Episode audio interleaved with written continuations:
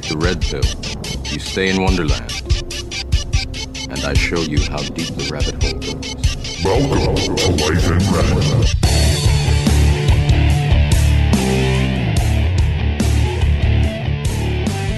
Hi, everybody. Welcome to episode 14 of the podcast. Special guest today because every guest is special. But uh, Darcy, welcome. Hello, thanks. No problem. Uh, you, again, uh, like a couple episodes ago, um, I mean, we know each other kind of, but not Yeah. 100%. It's not like everyone else where I know everyone about their life story. Like, we've a friend through a friend. Yes. but I don't actually really know who Darcy is. So this is going to be interesting. um, you uh, are an engineer, Yes. I which am. is crazy because Yeah. apparently that's like one of the hardest things people could ever do uh, in school. I mean, I, it was definitely difficult. I'm Yeah. not going to lie about that, but uh, I, I enjoyed it and I got a job and it worked out to me for me so far. um, yeah, I was school really that difficult? People, I know I went to Carleton and like engineering, uh, like it always seems like it's the most pristine thing you can do. You get the jacket or the ring, or yep. they have like all these parties. Like it's almost like I, I want to say cult, but it's not the right word. But I mean, I would say it's it's pretty culty. I went to Queen's University in Kingston, and that's a, for those of not in Canada. Queens is like that's upper echelon. it's it's yeah pretty pretty prestigious especially for engineering um so i would say yes it was difficult um my degree actually took math and engineering uh, so it's sort of equivalent to engineering physics but with uh, the math side instead of the physics side um, so i did some some uh, theoretical math courses uh, some of the courses i took were uh, in my fourth year were actually grad school courses, um, part of my degree, and uh, I think there was about 20 people who graduated from my discipline at Queen's.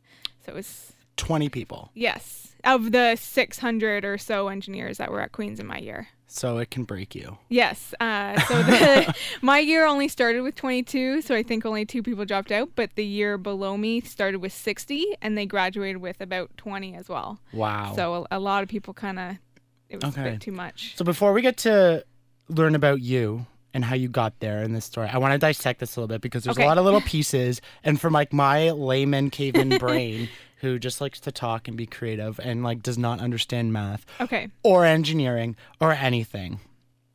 What what is an engineer? Because you people hear it all the time, engineering, and maybe I'm just the dumb one. But what like what does it mean to be an engineer? What do they? I'm sure there's lots of different kinds of engineers for one, Yes. but like what do they bring to society? Like society as a whole. so there's there's so many disciplines. There's there's civil engineering which i'm i am now um, chemical engineering mechanical engineering like aerospace. Um, so it, it touches on sort of everything that you could have in society. So for me my particular job is is building roads and bridges so people can get from a to b in mostly ontario um, but then sort of the chemical engineers there's there's two disciplines so one could be more um, like your uh, water plants, um, and then uh, there's mechanical engineering, so people could build cars. So they would be the ones who would design the different aspects of a car. Um, so it's it, it's very Okay. broad. So typically, when I tell people I'm an engineer, they'll say, "Well, what kind?" And then I get more into what I know.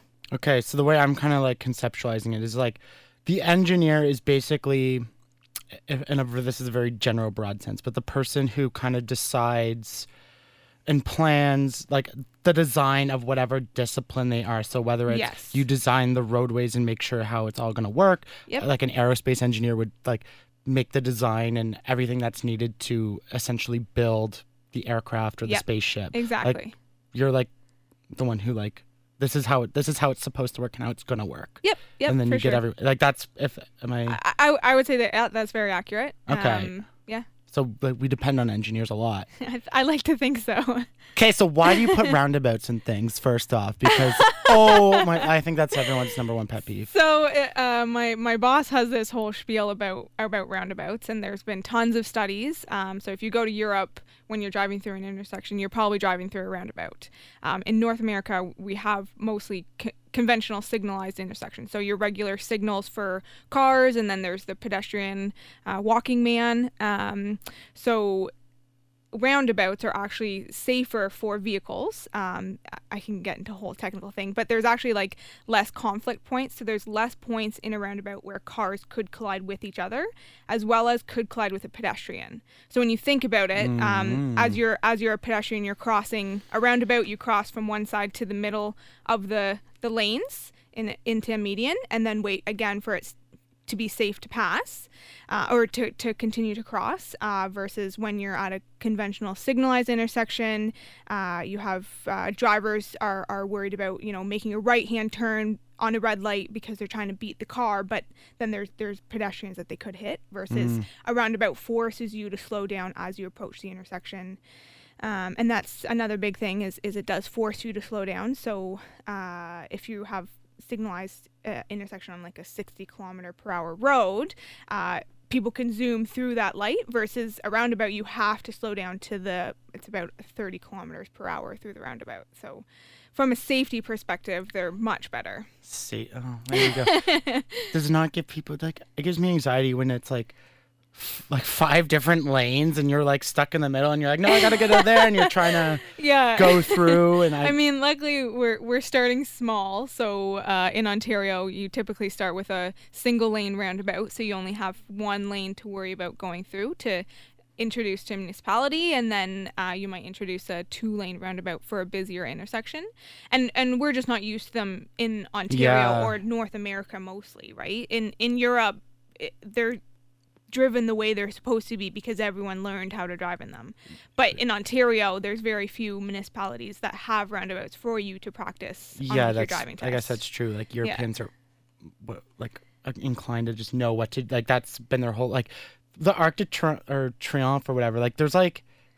It seems like there's like 12 different lanes, It's but they're just yeah. like zipping in and out, and you're like, whoa, whoa I Yeah. can't even like catch on. I mean, I, I don't think I could drive through it, or, or it, I mean, it would be scary. What's what's the movie uh, Christmas Vacation where they're driving around and they're like, "Oh, Big Ben, Big Ben," and uh, he just is stuck in the roundabout and can't get out. Yeah. I I wouldn't want to drive through that either, but they're used to it. so it's for safe.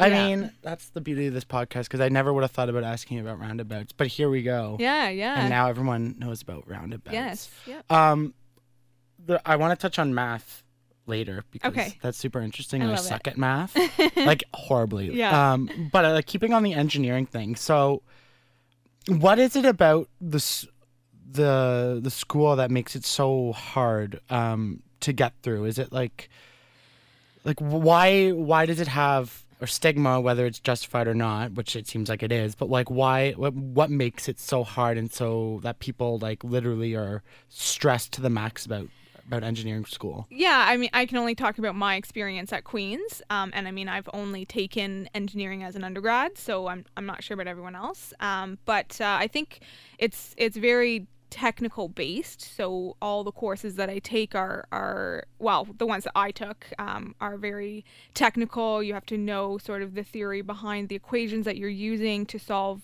uh, a, ma- a problem, uh, math or physics or could be anything, computer engineering. Um, so I know for me in my first year, I think I took seven courses in my first semester of first year and seven or eight in my second semester of first year. Um, so I know for a lot of people that that's a lot, uh, and it's it's very technical. So I think uh, I mean math and science isn't everyone's strong suit, um, but for engineers we do okay.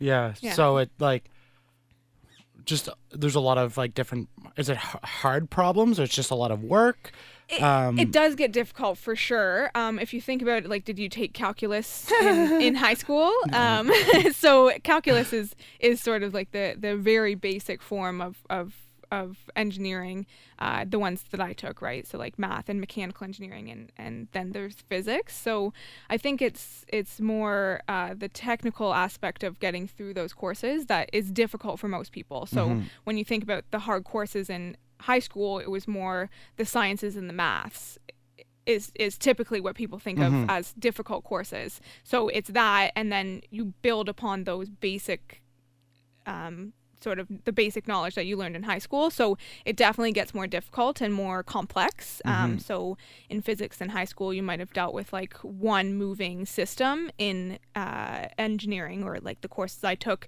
you end up dealing with multiple systems that work together, and you know your equations are based on what happened in like a previous uh, part, a previous part of the problem. So. I think that's that's probably why people equate it as being difficult is is because it's definitely technical and uh, they are difficult. She uh, she just looked at me because she knew that was like right over my head. I'm like moving systems, yeah, okay. yeah. So like, what do you like? How are you trying to? Like, what are the problems you're so explain like a moving system? Like, take me through like a typical math Oh, problem. I'll, like, I'll try. because you're not just solving for x, right? Like, I can do that. I mean, uh, a lot of the time you are right. You're you're trying to Oh. find the. I mean, it's not necessarily x, but some variable. Um, so you're trying to find like the the friction um, of a you know the wheels on a, a a road, and that's like very basic. But and I can't think of any specific problems in university that Mm-hmm. I had. But uh, I take like I took um uh, like a kinematics and dynamics course. Uh, so it's it's moving systems. So um, things like, did you take physics in high school? No, So it's I- like if it if it had math, so basically physics is like doing yeah yeah the the moving parts of of something. So uh you would think of like cars. Cars have like the wheels that move and Mm-hmm. Right. and you know the axles. And and there's there's friction that's caused by all those things on on the different parts that it's rubbing against. Or even like uh uh, uh what is it called? Like uh, I can't think of what what it is. It's been so long, but you know, like uh, the air is is slowing you down. I was gonna say like wind speed. Like, you have to like do like. Is there like an equation for gravity or something? Oh yeah, there's there's Oh my God, and like yeah. there's a constant on Earth and and there's different gravities for each of the planets. So Moon's gravity is different than Earth's gravity. Yeah. gravity. So you have to take all that Yeah. and like put it in, and you can't just use a calculator, can you? Um no. Do you have to show uh, your work? you do have to show your work to get the marks uh, to pass. oh, Um, but uh, one of the courses that I really liked, because I did um, uh, math and engineering, but in the mechanics option. So uh, half of my courses were mechanical engineering. Um, so we did like the kinematics and dynamics, and we also did thermodynamics. So it's like the entropy and enthalpy. So like the the energy in and the energy out of systems, um, and a lot of it's dealing with like heat. Uh, so thermodynamics can progress into turbo machinery, which is like turbines on a on a airplane. And right. So so it it kind of starts very basic and at first, and then it can definitely sort of snowball into these giant problems that you're trying to solve. Which happened to me. I was like, I can do two plus two, and then all of a sudden it was, it was and out that's of control. about it. Yeah. Um, wow. Okay, that's a that's a lot. That's yeah. So it's I mean those are my experiences, but yeah. So what was what was it about engineering that made you like that? Did you always want to be an en- like? Did you were you three years old being like I'm gonna be an No. engineer? Definitely not. Um, when I was growing up, uh, when people asked me what I wanted to do, I said I wanted to go to Queens. Uh, was it. That was like, it. It was I'm going to Queens. I I did really well in school. Uh, kept my marks up because like I knew you needed to have a good average. Mm-hmm. And then I was done with high school in grade 12. Like definitely didn't want to stay back for a year. So then I just Googled a career with math and science. Uh, and engineering was the first thing that came up. Wow. Yeah, so it it's uh, so I applied. I applied for chemical engineering actually at Queens, and uh, I applied for pure math at Waterloo and uh, engineering here in Ottawa, and got in at Queens, and 100% that was my top Yeah. choice. So that's how I got started. Oh wow. Yeah, and be, I just I can't. I find it fascinating how, you know, the I mean the differences in humans everywhere, but like, you know, you who's like I like lo- like you seeming like love math. I do. Yes. Like you're passionate about it, the way you're talking about it. Like you're smiling and laughing. You're like, oh, this like equation, like moving. I'm like, but like me, like it gives me like such anxiety to even think about math, like advanced math. Like I, I'll, like easy arithmetic's fine, but yeah.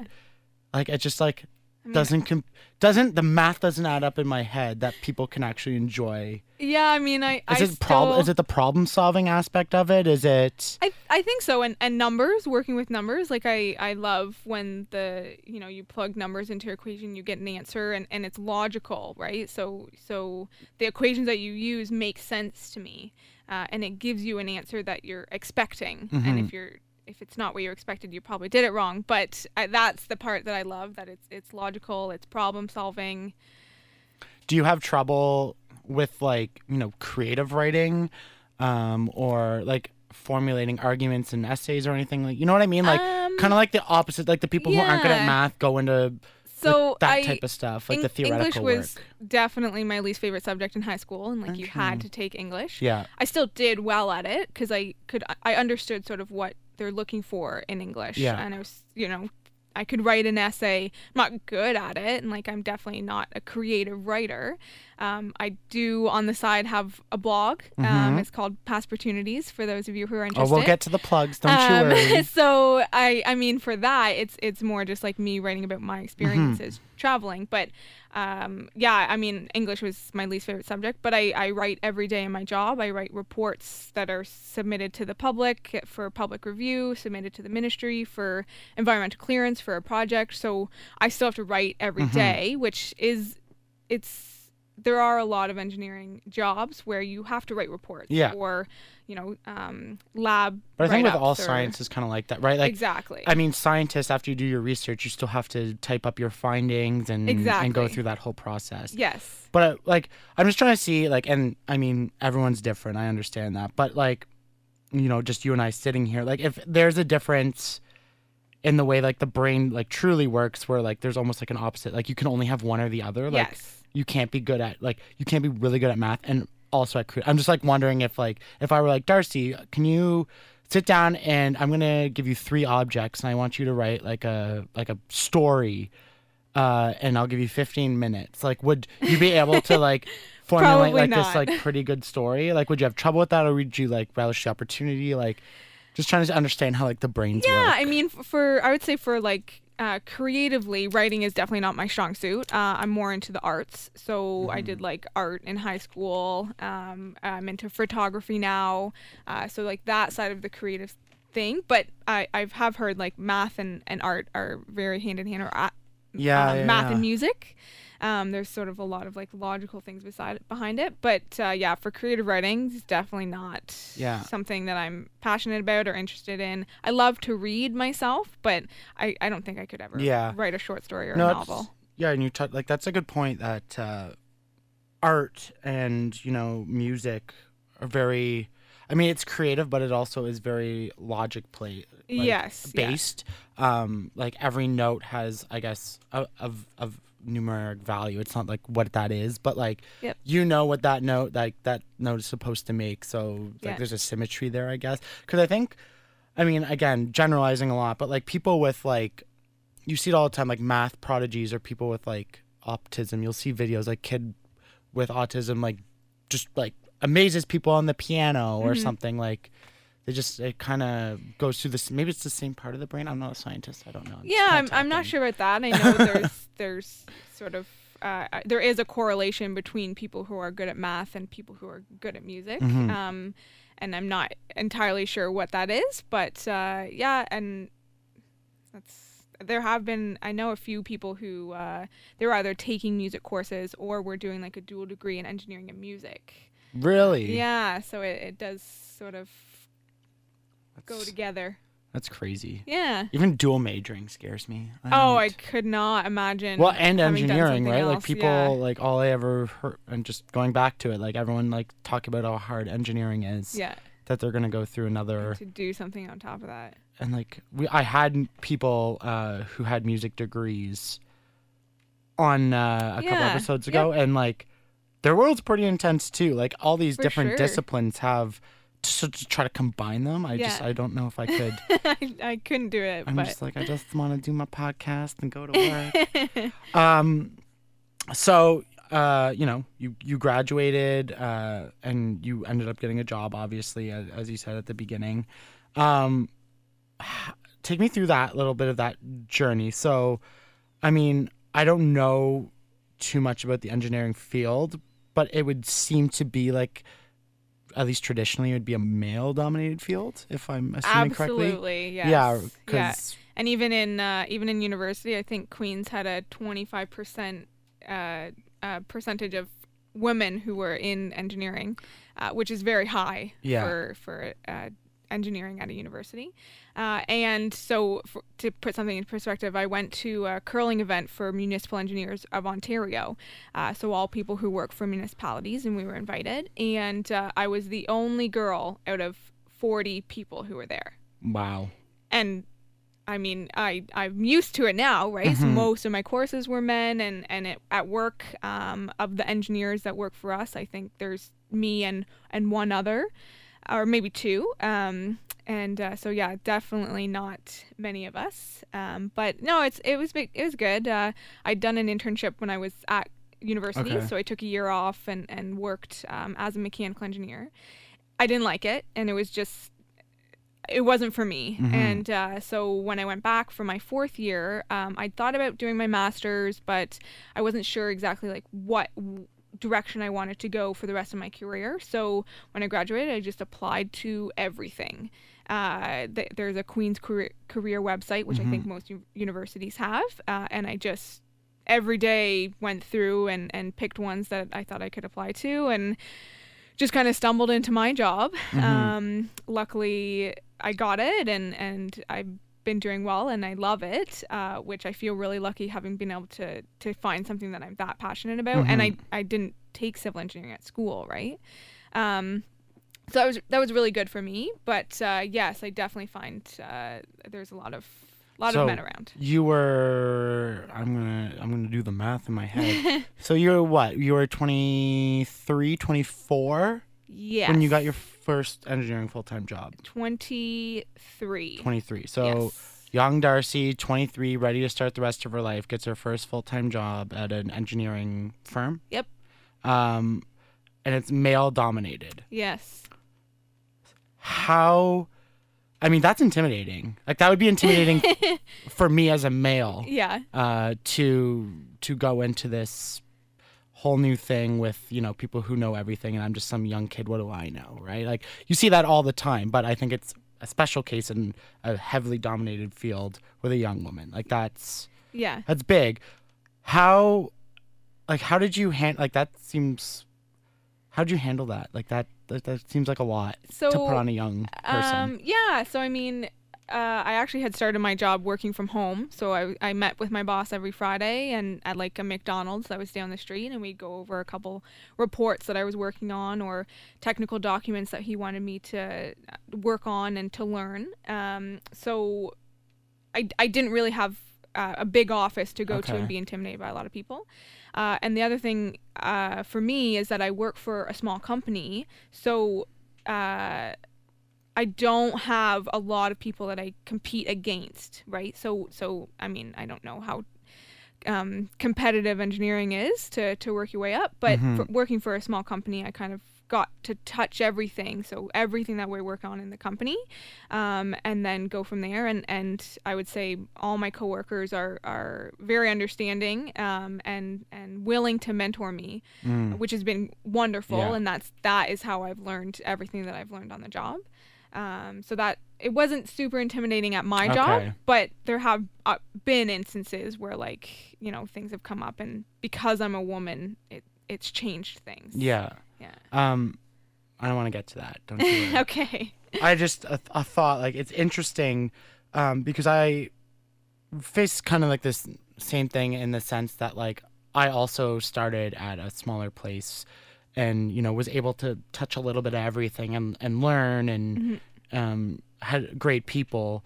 Um, I know some other people have similar experiences, and I think that like that might be one of the the keys for young people. And I, I mean, I don't, I've never worked in government. I don't know. I have some friends in it, and they're doing well, and that's great. But like, starting off your career at this very basic level, where you're allowed to have a lot of different experiences, you're allowed to make a lot of mistakes. I don't know if you made mistakes. I made mistakes. Oh, mistakes for sure. Yeah. um, and have the opportunity to learn from other people who are willing to mentor. Mm-hmm. I think that's so key in in building, you know, young leaders. yeah. Um, grooming people for higher up jobs or like really taking your career off rather than working from some like super major corporation where sure maybe you get a great paycheck but like Mm-hmm.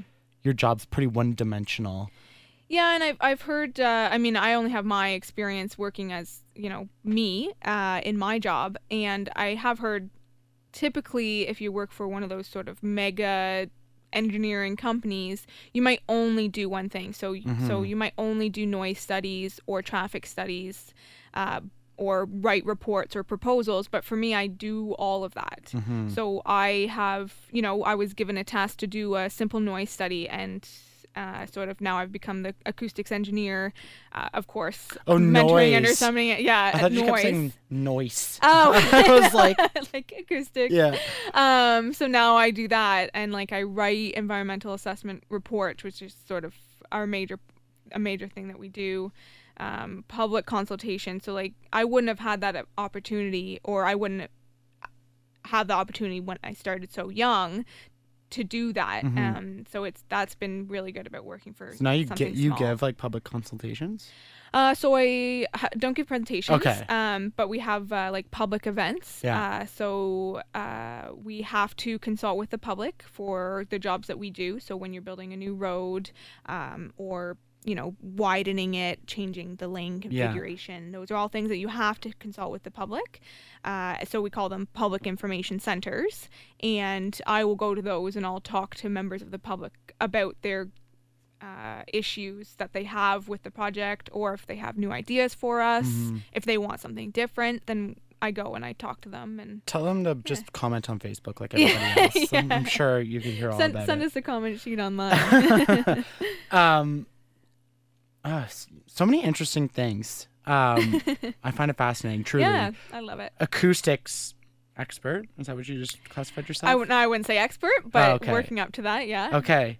What like what? What is that? Because that's interesting. Yeah, so um, the sort of biggest example for me what is if you're building a new road and uh, say the the road is is going behind a row of houses.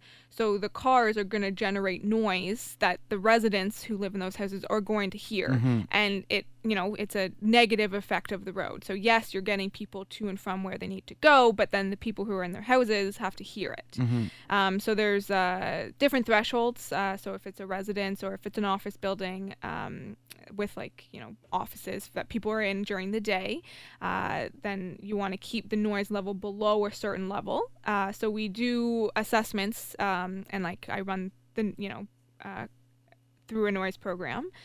Um, and then it spits out sort of what the uh, noise level is, and then we would look at well, would we uh, put up a noise barrier so that it shields some of the noise from reaching the residents. So if they're sleeping at night, or if they're working at home, or in their backyard on a Saturday enjoying a beer on their patio, Is that the big walls you see on the side? that's that's the big My walls God, that you I'm see figuring the, it all yeah, out here. Yeah, so that's that's the other thing I really like about my job is is I drive every day. I see the impact of my job Mm-hmm. every day. So Okay. so those you know huge walls along the Queensway, Yeah. uh, the Highway 417, those Yeah. are noise barriers to protect people from the noise of the Uh, traffic. Yeah. I thought it was for like uh like cars getting in accidents and like flying off or something. That's the the concrete barriers. That's they're they're much shorter Yeah. that are on the side of the road. That's that's what those oh, are for. do you do those too? Uh, yeah, there's uh, standards for Yeah. having those and, and where you put them. Um, okay, yeah, because now I just went on another off branch as you said something. But back to like the main point here, uh, because I, I want to get to like the grand finale. Well, it's not the finale of your career, but like the, the super interesting thing. So, Okay. you know, uh, well, you know, you s- I think you already said it, so spoiler. Uh, you're a partner at this firm, Yes. um, and you are like you're under thirty. I'm not gonna point everyone out your age at this point, but like, so you have quite a bit of power, I would assume. Um, Like, what does being a partner mean of an engineering firm? so it, it it's different, um, and there's like different levels. So so basically, being a partner is having ownership of the company. Um, so uh, it's a it's a corporation, Okay. so not like a, a partnership. So like I'm not personally liable, uh, but so yeah, I have ownership of the company. So in my experience, I've been able to see the business side of the company, not just the technical side. Uh, so making business decisions like hiring and firing, uh, um, sort of what we're going to pursue as a job. So typically we we only really go after things that we think we could win because it's a lot of money to you know propose to make proposals and and submit them. Um, so i get to see that. So like every friday we have a call and and we decide what we want to go after for jobs. Um, and then yeah seeing sort of like the money side of it. So um, billings and and you know accounts receivable accounts payable what comes in what comes out. Uh, so that's sort of the the major Yeah.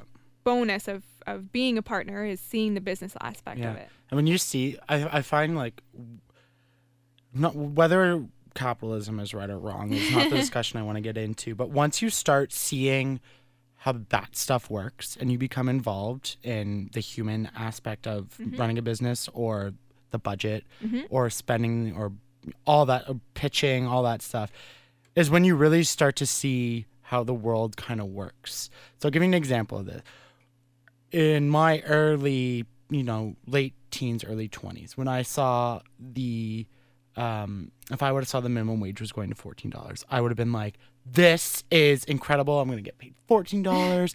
Amazing. Yep. Like, would have been so, like, so happy. Like, it's great. But now, once I've learned sort of how business operates, whether I put my personal opinion on the matter is an aside, I have to look at it from a professional lens as well. I'm like, yo, this isn't a good idea. This is actually going to probably hurt more than it's going to actually help. Um, you know, so you know you're gonna just going to get taxed more. There's going to be more uh, like everything else is going to go up along with the wage. People are going to lose jobs in in the lower sectors because Yes. companies aren't going to lose profits to pay more. No. like that's not a thing Yeah. and like it just it like takes this like kind of uh naiveness um this like jaded lens of how you see the world once you get into that i agree and you're like what again putting your personal opinion of politics aside it's like you look at it professionally you're like ooh yeah that's not good guys. Like you're not gonna it's not gonna work out in our favor i don't think. Um and and the thing is I, I mean specifically talking about minimum wage is like yes everyone's gonna be making more but then things start costing Exactly, more because and- you have to continue to pay your employees and your overhead and the cost of your business so the cost of your business has gone up so now the cost of, of doing things has gone up Exactly. And Yeah. uh, that's what, you know, young hearted, awesome people who believe in this like utopian world. It's like maybe one day we'll get there. I don't know. But like, I think it's super important that young people try to get an understanding of how business works. And I wish more businesses, I mean, I, I get some of it's confidential, but gave young people more of a investment into how the company actually runs and what Yeah. they're looking for.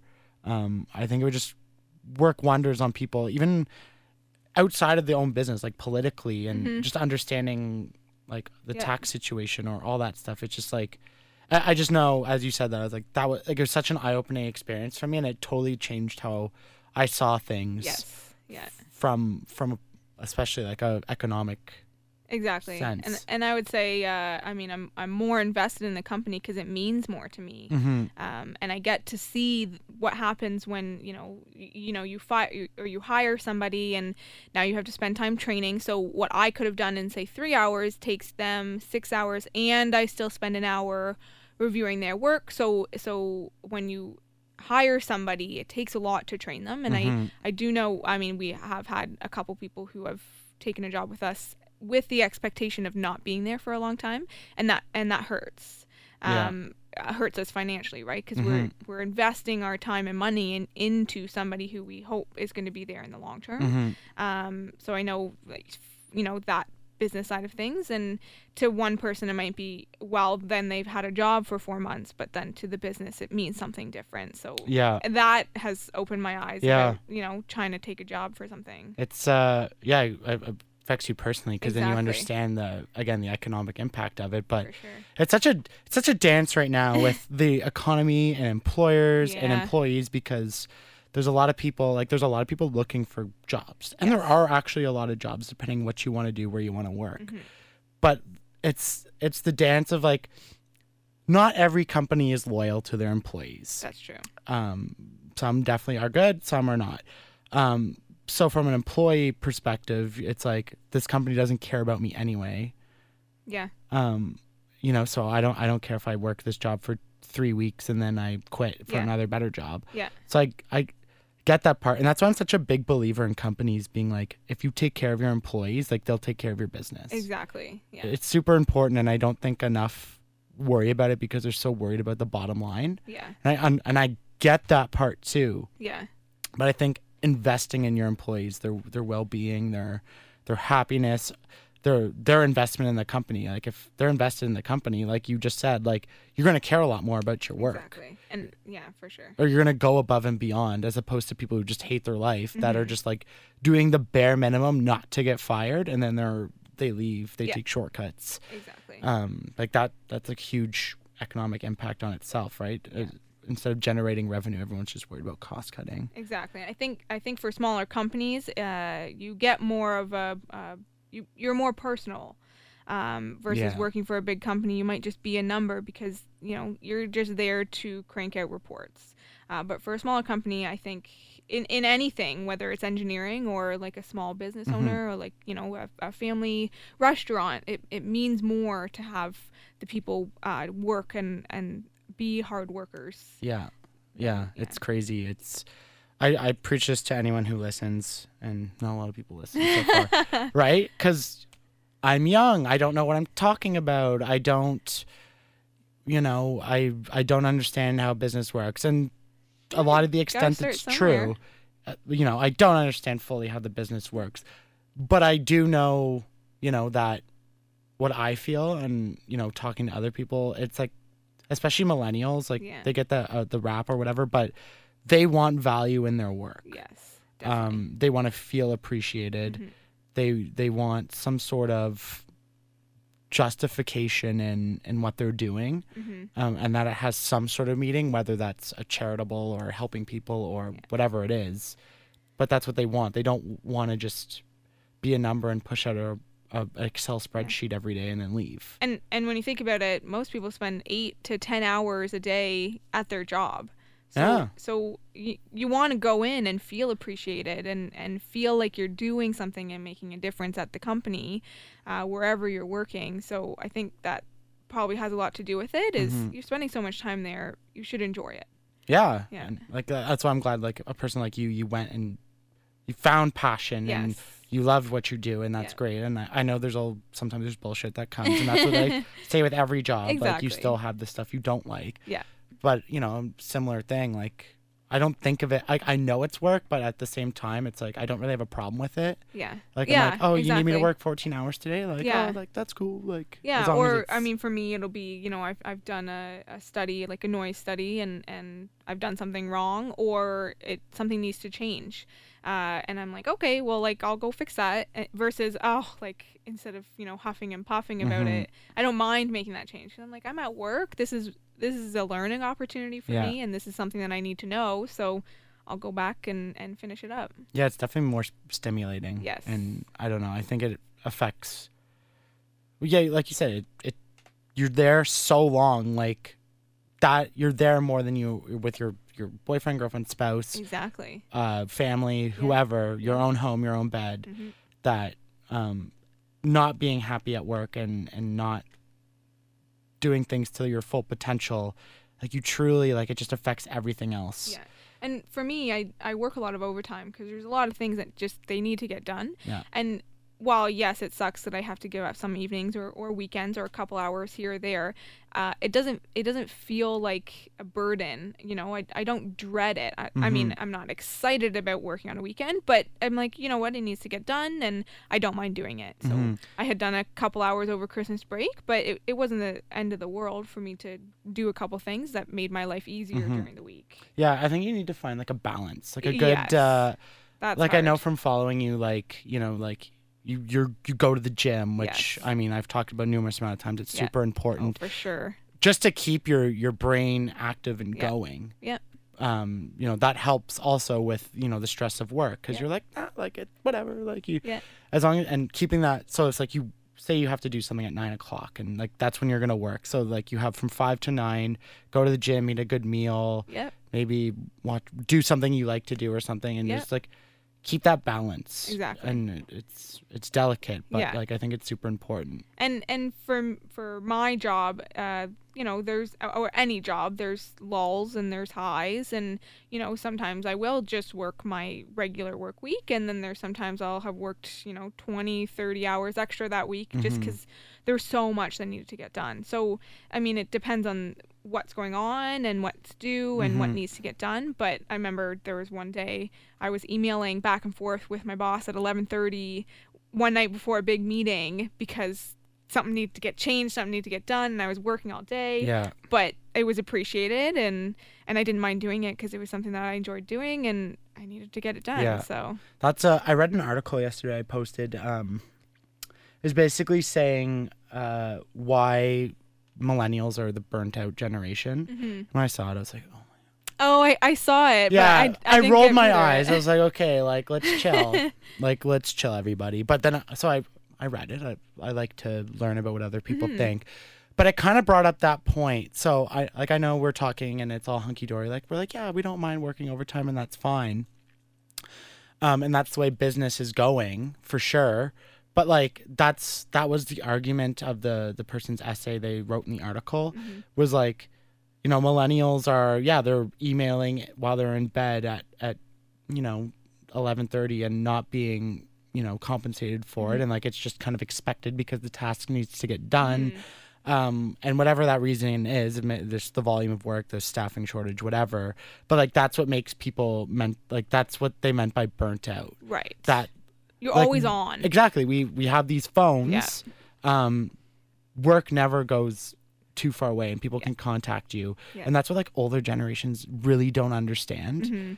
That and especially as young people who are trying to establish themselves in their career, like Yeah. you know, you, you have ambition, you Mhm. you want to be something. So obviously, whether people are like you don't have to answer an email that late at night, you're going to anyway because you want to show that you're eager, you care, you want Yeah. to set yourself apart from everybody else Yeah. and whether that's a pressure that the business puts on or a pressure that you put on yourself it's still kind of the more people do it the more it becomes expected, Expected. Yeah. that it's just like that needs to get done Exactly. when in reality if a project is like keeping people that long at the office Mhm. i mean technically like you should hire more people Yeah. not just specific to No, you no, or your I business Yeah, but like yeah. That happens all the time like gamers like people who are developing a game put in like 24 hours and sleep at the office Yeah. like Yeah. you know like i'm o- i always have my phone and there's always email or Yeah. social media that can get me Yeah. for um sure. whether for work like it's uh it that's what they meant by burnt out because we can never really turn it off turn it off. Yeah, exactly. I I went on vacation in September, October, and I checked my work emails every day. Mhm. And I, I I I also feel a little bit of an obligation as a partner that if something came up, is fair. I'm available. yeah And it's not, you know, I'm not on my e- my phone the whole time. I'll have, you know, one day I spent I think 2 hours in the hostel just kind of going through things that needed Mhm. to get done um and it wasn't every day that it was that long, but it was, you know, something I needed to get done Mhm. and it was I'm in bed anyways, so yeah that's the thing about vacations too right like it's like before you go you're trying to get everything done Oh, and then yeah. when you come back it's like a mountain of Mhm. like emails and all these things Yeah, like I- like I definitely put in the same hours that I'm gone before I leave Yeah, exactly. and when I come back trying to So, get like, things done. it's almost like that's not it's not worth it to take vacations Yeah. sometimes and especially the longer vacations. Yeah. If you're gone for like a day or two, it can it's Oh, something that can wait. But when it's like a week or two, it starts to get a little a little too much to get Yeah. ready to go. and people are and checking then, emails while they're there like you cannot turn it off and i don't know what the fix is if we're just going to accept it and it's going to be that way for the rest Yeah. um sure. because it's true like businesses you know now coming at it from an employee standard point of view like i'm not compensated for any of that time Right. Yeah. i'm like i like i am not and my job i am not my job Yeah, yeah. and that that took me a long time to understand Right. that the first thing i always identify as is my job Is your job. in my yeah. dating profiles on social Yep. media Yep. on all that i am a promotions person in radio I- that, that was my job. I job read uh, an article. It was about traveling, um, and I think it was like one of those lists of what we do as North Americans when we travel, and one of them was a lot of places don't ask you what you do versus when we meet somebody new, you you get their name and then well what do you do Yeah. what's your job you know well what are you in school for versus a lot of pla- you get to know the person before you get to know their job in other sort of That's a good cultures point. and places yeah Yeah, that's a really good point. so for sure, I think as North Americans, we definitely identify as our job and then the rest of our life. yeah, So it's it's hard to distance yourself Yeah. from from your work. Uh, I agree. yeah, it's crazy. Yeah. Um, now after another good tangent there. um, so you are, you know, you're under thirty. You're you're a woman. You're now a partner. Um, how many other women partners are there? There, there's one other. Okay, how many Of, partners are in uh, total? Oh well, there's different levels too. So there's Okay. like seniors, which you know own more of the company. There's there's three juniors who we were all made partner around the same time, like me and me and two others. Mhm. and then we just uh, um, made a couple of newer people partners, so sort of own less Mhm. of the the company. Um, so I think of the, I think about eight or nine of us. There's there's two. Okay. Yeah. Wow. Still. Yeah. um. So, I mean, that's what's like the respect. i know you said you like your coworkers and stuff, but like as now a female engineer, you probably I don't know. Do you go to conferences and stuff like that? I do. Yep. Yep. So you know, I'm the partner at so and so, and they're like, "What? Like, is that I is it I shocking? do get that a lot because I also look really young. So I get a lot that that people think I'm like under 20 Mhm. and I'm I'm almost I'm approaching 30, Mhm. right? So people first of all at conferences assume I, I'm a student. Where do you go? And then I say actually like I'm working and I'm a partner at blah blah blah. Uh, so then that that it, it it more interests them about than what I do, and Mhm. it doesn't. It, at the conferences that I've been to, it, it hasn't so much changed that um, people's perspective of, of me because I'm an engineer and, and that's already been established, Mhm. um, which has telling people I'm an engineer definitely does change their perception of me or um, what they think of me, which is hard to deal with. Um, I mean, it's in a good way, but it's it's different than I think what it should be. But uh, yeah, I, I think I, I haven't had to deal with too much, um, too many people who are saying, like, "Oh, that's surprising that you're a partner at a firm." It's more, "Oh, like that that's really cool," or like, Mhm. "Congratulations." Do you have to conduct yourself in like a very Oh. calculated and measured way at all? So I do find that I change my voice when I'm trying to teach somebody something at work uh, or telling somebody else to do something. So I'm uh, a supervisor for somebody Mhm. and, and like a, a partner. So there are some things that come up that like I it's it's up to me to tell somebody to do something and I lower my voice. It's and I, I've read studies that women who are in a male dominated field Mhm. lower their voice to seem uh, sort of higher. I guess I'm not sure exactly what the word is, like but more like more more, like a man. Yes, yeah. So Okay. like we change our voices um, uh, with emails too. There's uh, uh, they've done studies and stuff about uh, when you send an email as a man versus a woman, you, you say things differently. So you, as a man, they they found uh, you'll just tell someone to do something Mhm. versus a woman's more inclined to ask you to do something. So that's something that I've had to work on, right? So instead of saying like, "Can you do this report?" it's "Do this report." Okay. You need to get this done, and and it's such a such a small thing that like you mm-hmm. typically wouldn't think of, but I have come it, like it's it's happened at my job where like I've asked somebody to do something and then they didn't do it because they thought that they didn't have to do it. Does that make Oh, sense? Okay. So so telling someone to do something is better, um, and something that I'm definitely working on myself. Interesting. Yeah. Because right now the three people that I report to are all women. hmm Um, and like, I've never consciously found a difference in being managed by a woman and by a man. And I, I don't know about radio, but I think for me, for engineering, most supervisors and most senior people are men. Yeah. So when we put together proposals, we have headshots of, of the people in the proposal, and especially for the technical aspects of the proposal that we're submitting on, they're men, they're senior men.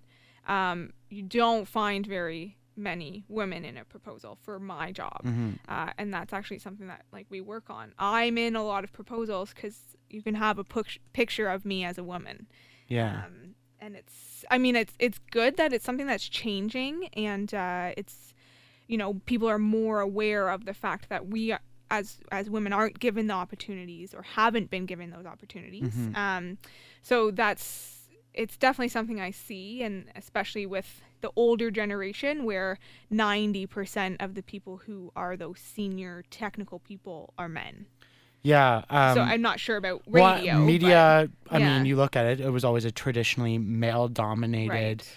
uh, field. Yeah. Um, you know, through the '60s and '70s, all the you know whether you look on TV or radio, it was men. Mm-hmm. Um, I think through the '80s and '90s and 2000s, it, it started to get better. So females were coming in, Mm-hmm. but they were they were co-hosts. right They they were co-anchors, right? It was always a man and a woman, Yeah. and they were not the lead. It would Right. Mm-hmm. always start with the men, and then would go mm-hmm. to the women for the, the opinion or mm-hmm. or commentary or to play off of it, right? Like that's how it's always been structured.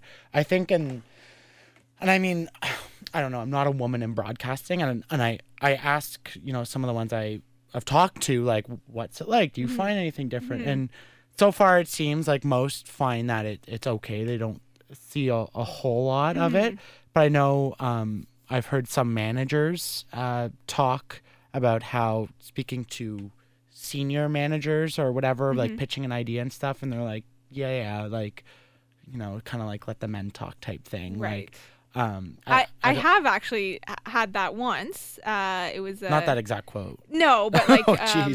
I was I'm the assistant project manager on like the biggest job that we currently have, Mm-hmm. uh, and and I was talking to one of my coworkers, and he was deferring to the guy I was sitting beside who didn't know anything about the job. So I would say something which was right and what needed to be done, and he he would ask the guy who was sitting beside me who didn't know about the job.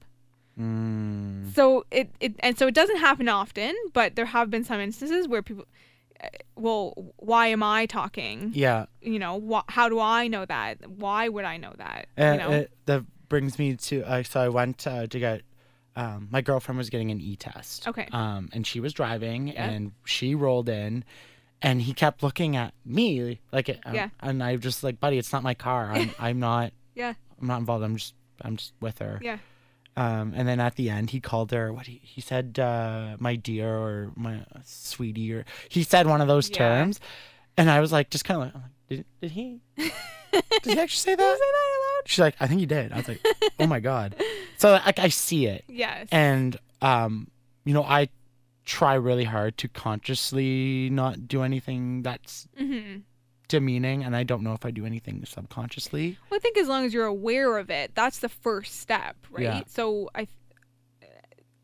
That's that's the first step. Yeah. As you're aware of it and you and you try not to do it. And then it's up to, you know, other people to say, "Listen, I think that, you know, you said this and it was came across as this, Yeah. right?" Um, it's a it's it's a messy time for that. It is. um, because a lot of people won't, won't just be like, "Hey, listen, uh, no, that's true. you probably shouldn't use this. You should." Use, it's Yeah. like come after you. Yeah, right, it's very defensive and, and Yeah, yeah. and I have this, you know, conversation with a lot of people, and it actually would seem, I mean, based on my conversations with other women, that like they actually kind of lean more to like, no, that's actually like, I I don't like when women do that. right. but you know it's like they've been fighting for so long and then you have me too come out and and you know um it's a turbulent time for all for all that and you know that women don't have that you know still have some of that dis- Yep. discrimination where again he's talking to you're the project but Yeah. he's looking at the guy Yeah. for confirmation on it you know like that stuff's not okay but also like being abusive or, or harassing or this outrage type of so especially on social media Mhm. but like that's not winning the argument either No. Yeah. um there's there's definitely a sort of a, a good way to go about those Mhm. situations. Um, I think I think some people are just you you can't talk sense into them. There was one guy I worked with at my summer job. You know, he was asking what I was doing, and I told him I was in school for engineering, and he laughed at me and told me I would never get a job, and was Wow. one hundred percent serious, right? But like, and, and and I mean, I could I could like you said, you know, go on the attack and and whatever, and I was like, it's it's not worth it for me to try to attack him because he's not going to change his view. Like something needs to happen for for that to Yeah. to change what he thinks about that. Yeah, in my view, it's like that type of person. The outrage and like the attacking is just gonna kind of reconfirm Exactly. their beliefs Yeah. uh, that whatever the For sure. stereotype is that women are, you know, quote unquote, like crazy or Yeah. irrational or emo- like too emotional, like that type of stuff. Yeah. That they're just gonna be like, oh, see, like you're just proving my point. Exactly. That like You're that's my view of it. Yeah. Yeah. Um, but like I, I I can see the frustration hmm like- yeah, definitely there. that it's frustrating. Yeah, like especially like I I don't know like if you date a lot or what dating's like, but I'm sure like you know It's not great. yeah like that's a pain in the ass too. That like Yeah. and then like I don't know like I mean again I don't know how much you date or how much you want to get into it, but like I know some guys, which is weird that it's like intimidating for the the woman to be quote unquote more powerful or to have a more prestigious career path or yeah. I mean, uh, it's t- speaking. It's award season for Hollywood right now, right? Yeah. So there's, uh, I think it's called like the the Oscar curse or something. So when a woman is married and they win an Oscar, typically you win an Oscar and and you get bigger movies and and your time uh, to to work on those movies is taken up.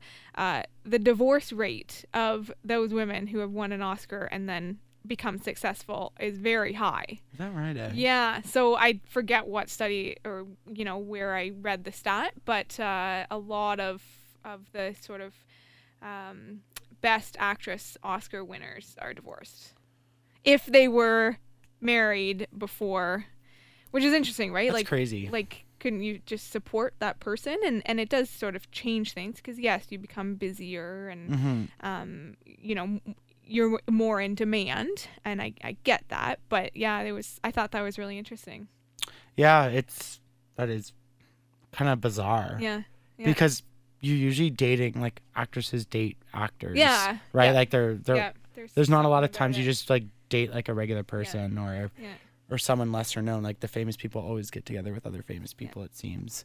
Um so like I don't know, like again, if you don't want to get into it, that's fine. But like do you find like if you're dating or talking to a guy, like does you as Um, Darcy or you as Darcy as the engineer, does that like change So- how the conversation or the date or uh, the i don't know about relationship? dating because i'm i'm just i'm very busy and uh No time for you guys. like well the the guys that I like I've talked to on like you know online or met in person they don't like that I don't have time for them which is understandable I get Yeah. that. But I had one guy who got mad at me because he was only in Ottawa on Wednesday and I wasn't free on Wednesday.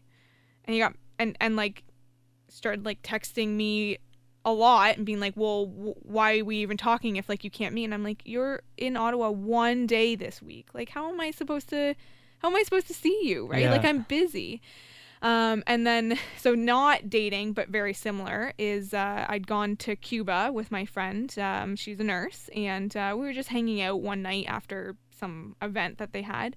And we were talking to these three guys, and um, two of them were, were great, and like we were having a go- good conversation. And then their third friend came over.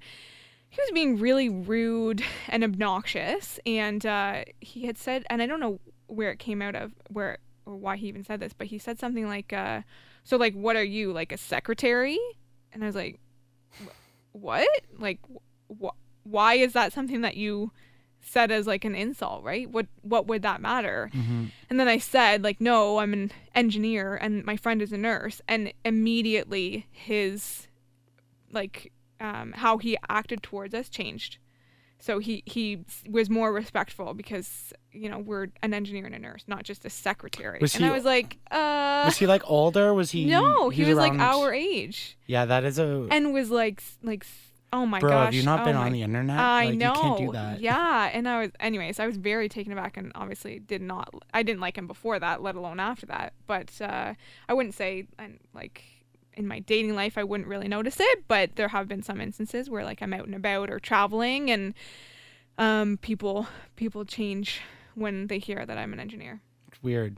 It is Like why? Yeah, Again, you shouldn't be defined by what you do. exactly. Yeah. Like you're obviously intelligent. Like you have passions. Like you know that's one aspect of Yeah. Darcy. But all of a sudden, engineer, everyone's like, oh. Ooh, no, and then they, you know, kind of perk up, and it's it's really weird to see because there have been, like I said, that guy from Cuba, a few instances where immediately, immediately they've changed how they feel about me because they hear about what I do, and uh, I know it's you know all a male-dominated field, but also typically when you think of an engineer, you think that they make a lot of money.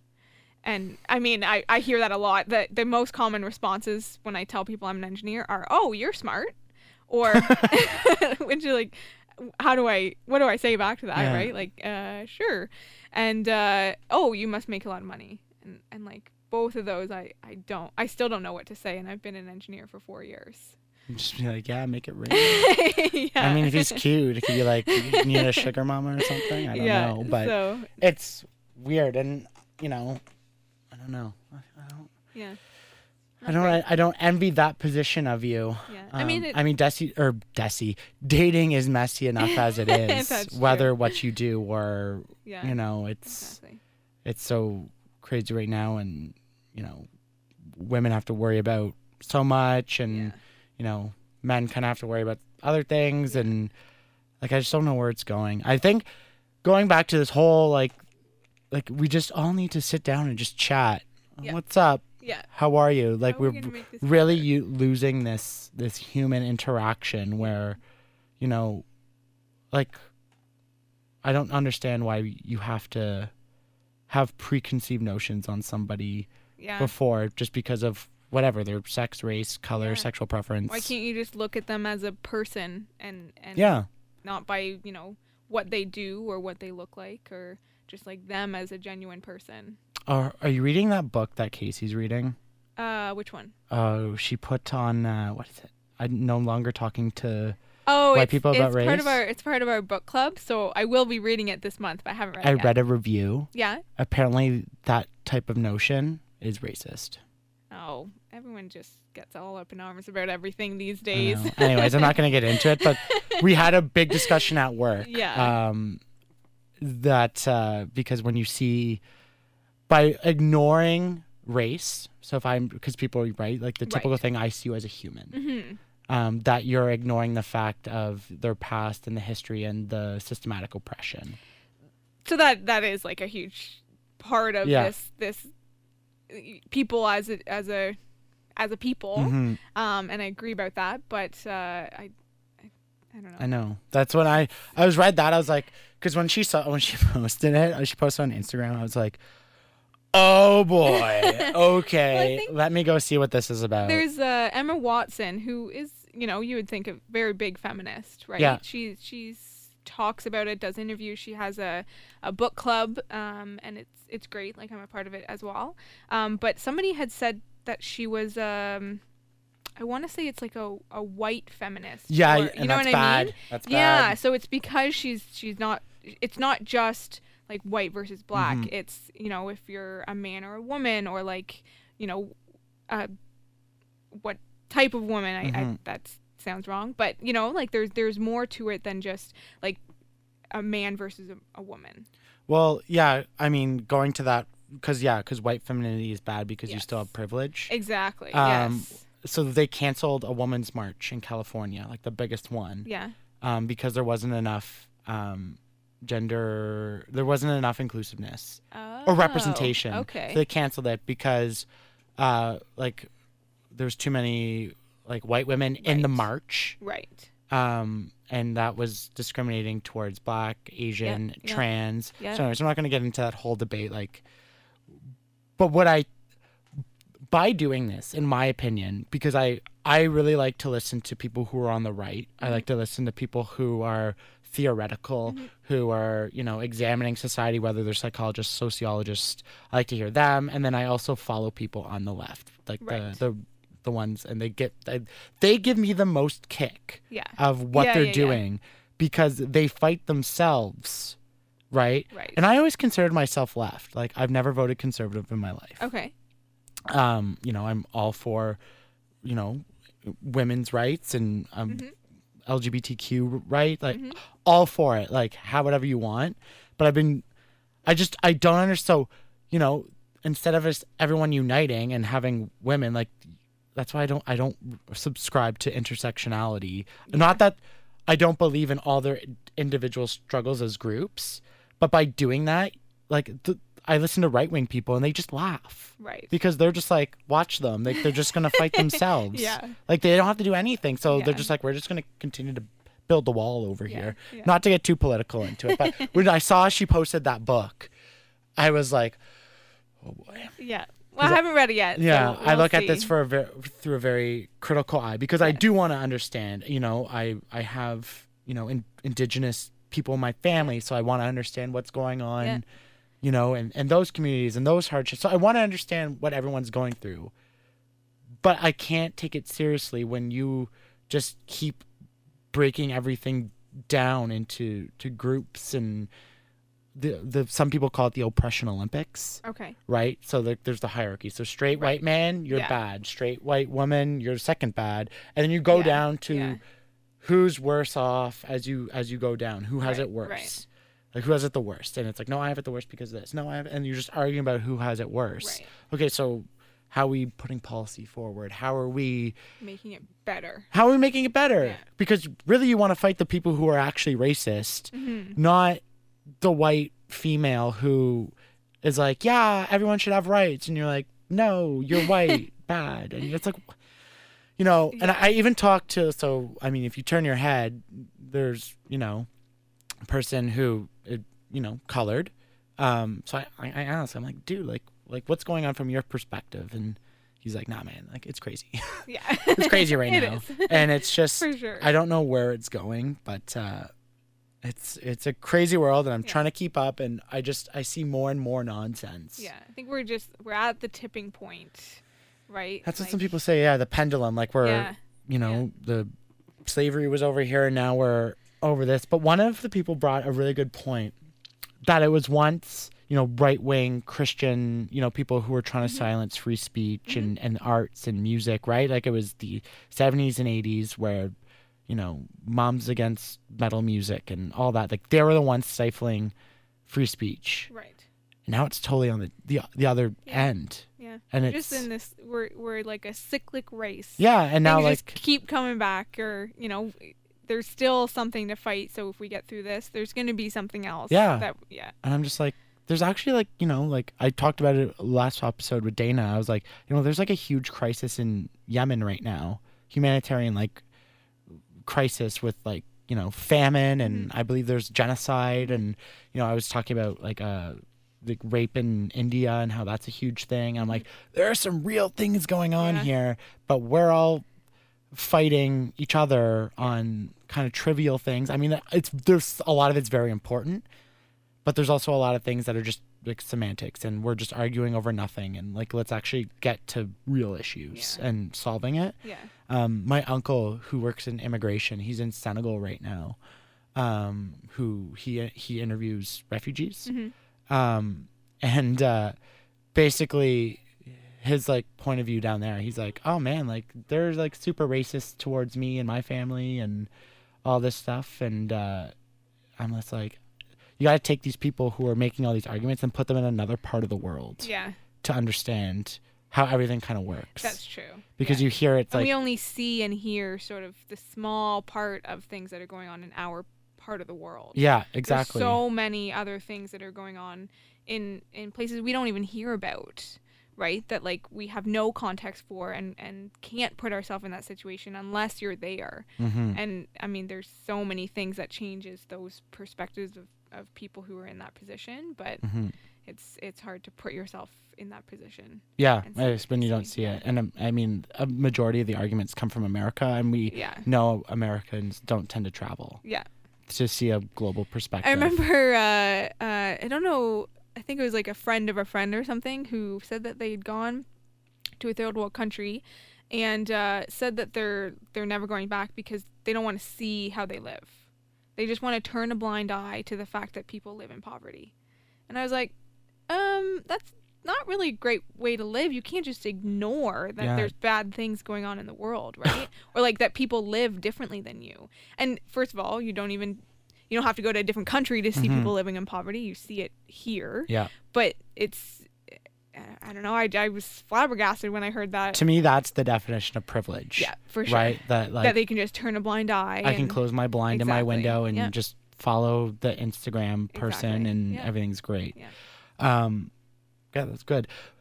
The the the thing that I really wanted to make a point of this, I'm coming Sure. on because I think it's truly inspiring and when you sent me that message, Okay. um I thought it was really great and I Yeah. think it can make a difference for a lot of people Okay. because what you said is you I mean, I'll let you tell the story and paint the picture, sure. but that you started out with almost nothing Yes. and like like this is truly all from like i mean maybe a little bit of luck but like truly like hard work Yeah, so uh, I I grew up poor in a small town. Uh, like I was the that person that people made fun of because my clothes were hand me downs and I had to shop at Goodwill. And uh, you know, kids as bullies, that's the thing that they pick on, right?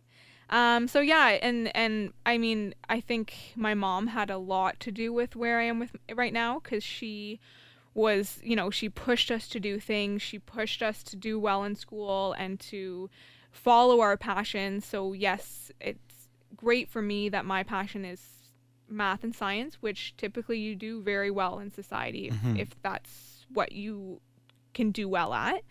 Um, but she, yeah, she's very supportive of everything that we did. Um, so yeah, I grew up um, definitely below the poverty line and uh, got into Queen's. So um, I had I couldn't get through without my scholarships.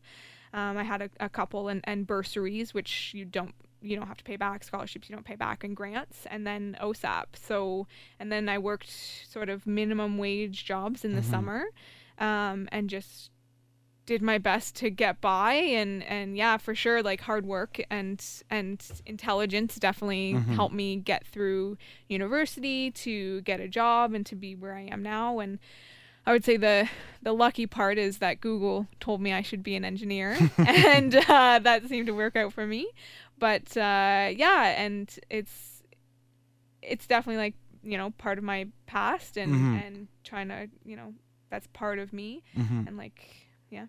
if there was you know say uh 14 year old girl Mhm. um you know grade 9 i guess that would be right now and she's like i want to you know similar situation small town you know poor but she's like i want to like you know become successful Mhm. And you had a chance to give her some advice like do you know what that would be I I would say uh, you have to follow your passions because you're not going to do as well in something that you're not passionate about and you're not going to excel in it if you're not passionate. I have a, a friend of mine from back home who uh, you know was into the arts and uh, photography and I think typically you think of that as like a harder job to, to go towards. Um, uh, and she's like a very successful photographer and, and wedding photographer and she does really well. Um, so I think that's something that that follow your passions, whether it's art or math or Mhm. science, and then um, practice. You know, for me, it was you know doing solving math problems and physics problems at school. Um, for somebody who's in the arts, practice your painting or your photography and, and Mhm. hone those skills, because you're not going to excel at something that you you don't care about hmm yeah be relentless in that Exactly, passion that's yeah. what i for sure. I believe in personally, and what I try to tell young people when I'm talking to them as well. It's like maybe you might not know it as early as say you know I did or you did. hmm It might take a little while. It might be 26 and 27, like Yeah. 30. Some people may never find it. I don't Yeah, know. yeah. But like if you find that, like be relentless in that exactly. passion, like exactly follow it, do what you need and to work hard at it. to work hard. Yeah. Exactly. Yeah. Um, quickly because I know I know you have a, a tight deadline. yes. You mentioned earlier that you you have a travel blog. Yes. I'm just I mean, it, it's not it's not mean for me to say that. I mean, our generation loves traveling, so I'm not going to ask you why you love traveling. people love traveling. Yes. But what experiences has traveling really brought to you know your job? Um, that you lessons that like you learned that that that were big for you. I uh, I've been on a couple solo trips, so like gone to myself by myself. Um, the first one I did, I went to uh, London, Dublin, and Belfast. which um, is crazy because some people won't even like go to eat out or go to a movie alone. Yeah, so I think that was that was a big thing too. Is so my birthday is St. Patrick's Day, so I went to Dublin for my birthday a couple years ago. Yeah, um, and I would say that was hard because most people go to festivals like that with friends. Mhm. Um, so it definitely pushed me to talk to people that may not have approached Mhm. normally, right? So bringing that back here, it's definitely helped me in my social life where I can strike up a conversation with someone whereas like before having those experiences I probably wouldn't have. Which people find strange now, don't you find? It's yeah, funny. yeah. Yeah. And uh, people tell me I'm like an outgoing person and I'm I'm definitely not, but I think I just those experiences traveling Yeah. have, have helped and to be able to to talk about like traveling which most people seem interested in Yeah. and want to hear about at least like you know at least a couple minutes before they want to talk about something else um, but yeah and then uh, so that's definitely something and, and being able to do my things by myself so like i've i've gone to the movies by myself i you know had time and i i didn't even ask anybody i was like yeah i'll go to the movies Mhm. or go out to lunch i don't like going out to dinner by myself um, it's definitely more intimidating to do dinner than like lunch but in tra- when you're traveling like you gotta eat right Mhm. so if i'm hungry i'm definitely gonna stop in at like a, a pub and have some food or a restaurant or Mhm. any time of the day. Um, so that's been really good. And um, another thing that's well, it's helped me to travel as much as I have is budgeting. Uh, I, I, it's like my second passion. I love it. I love trying to save money and and seeing where I can save money to do things and have experiences. Right. So. Um, to be able to I save like a monthly amount and and that allows me to be able to say yes when someone asks me to travel because I've already thought about saving that money even though I I, I don't have a plan for it yet. Mhm. Um, so that's that's another thing that and it's more the budgeting helped me travel, which has helped me in other aspects of my life, Mhm. um, which has been really nice. Um, but uh, yeah, and then just sort of seeing how other people live. Um, so like I went to Iceland with my friend Casey, who was on on here a couple episodes ago, and uh, they I think it was in the 90s, like 90 plus percent of their energy is renewable which is Mm. huge, right? And like the like that. whole, yeah, like the whole country. Um, and there was some some uh, advertisement because they were putting up like those huge like hydro transmission tower poles. Um, but uh, yeah, like they're they're huge. So it was interesting to see like how other people can make these things work. Or um, even uh, I went to I think it was uh, uh, Prague in like the Czech Republic, and I did one of the walking tours. So he he said uh, if you walk into a restaurant in the Czech and you're greeted friendly, you know, big smile, trying, you know, welcoming, leave. Because, and he said this, the the Czech are not friendly. You walk in, you sit down, you might have to wait in half an hour for a- waiter or waitress to come and talk to you, but that's their culture. It's not rude for them Mhm. right? Versus here, if you don't have your water within five minutes of sitting down, you, you're like ready to leave, Mhm. right? Um, and same with like things like tipping. We just we just don't even think about it here because you have to. Like you you have to when you go to a restaurant, but other places you don't have to, or it or it's rude if you do.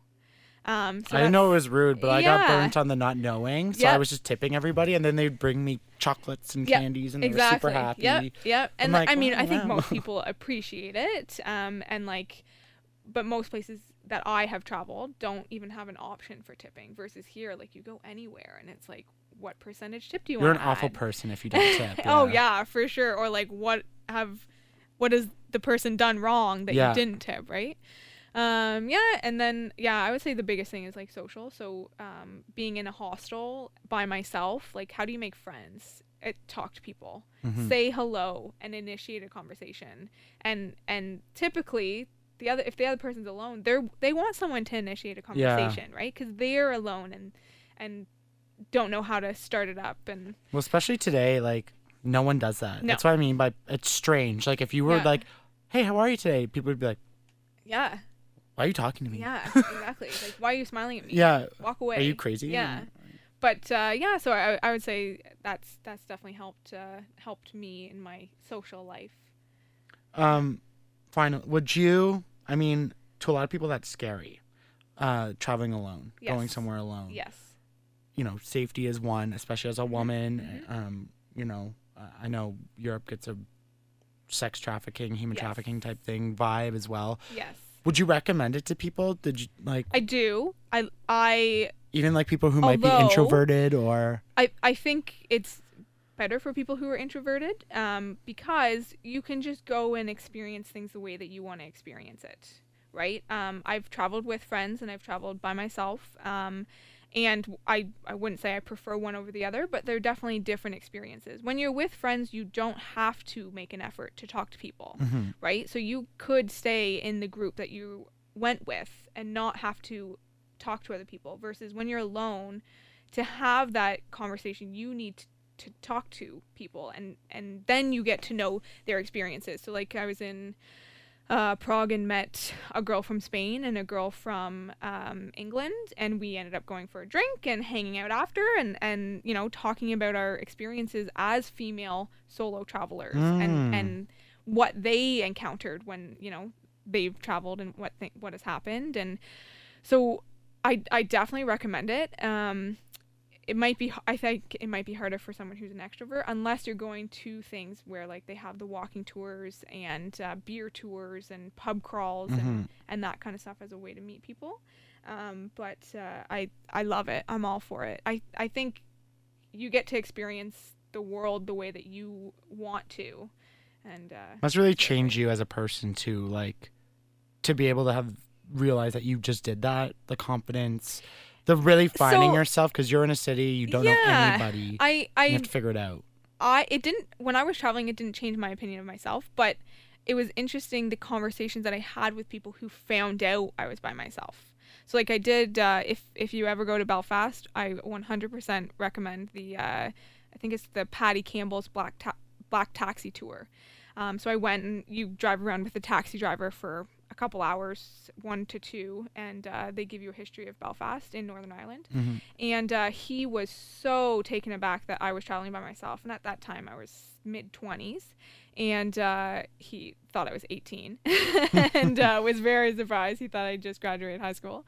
Um, but uh, yeah, he was, you know, he asked me if I was worried about my safety um, or how I felt being by myself. And, and I I didn't really have any issues with it. And I think the biggest thing, especially as a female solo traveler, is just being aware of your surroundings, um, and and being mindful of where you are. Mhm. Um, so far, my experiences have been like um, London. You know, that's pre- Mm. pretty English culture, um, and and I haven't had too many bad experiences. W- walking in the street, I went uh, in B- Budapest, and I went around with my camera at like between 7 and 10 p.m. on like a Thursday night and like I had no issues. Hmm. Never felt unsafe um, walking by myself through this foreign city. And if something happened, I you know had my phone and and could be prepared, but I would just say be mindful and Mhm. aware. Yeah. Oh, perfect. Um, well, listen, because I know you got to go. Yeah. Um, thank you for coming on. Absolutely. Thanks for having Um, me. I I truly think that uh, you know that story of you starting with nothing and and moving to a position now and Mm. you know being under 30 and you know being a partner and, and an engineer thing i think that's huge and i think a lot of people can draw from that whether you're female or male whatever but like just that things are possible like no matter it's a lot harder i'm sure Hard work. Yeah. yeah. Keep your Um, head up. and yeah so where can people follow you find you especially that blog and so they can hit it up Yeah, so my blog is called uh, Passportunities. So uh, it's a combination of the words passport and opportunities. Um, so I'm on Instagram and, and I have a, a WordPress blog, um, passportunities.ca, and I just write about my travels and the planning side of things, um, a little bit about photography and fitness. Um, uh, yeah, and I'm on yeah Instagram, Facebook, Twitter, all the All all, the as social past media. opportunities. Yes. yeah. Perfect. Well, Darcy, I appreciate it. Safe travels, Perfect. and uh, Thank you. we'll talk to everyone soon. Bye.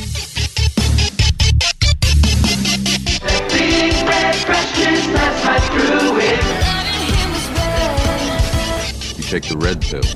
You stay in Wonderland. And I show you how deep the rabbit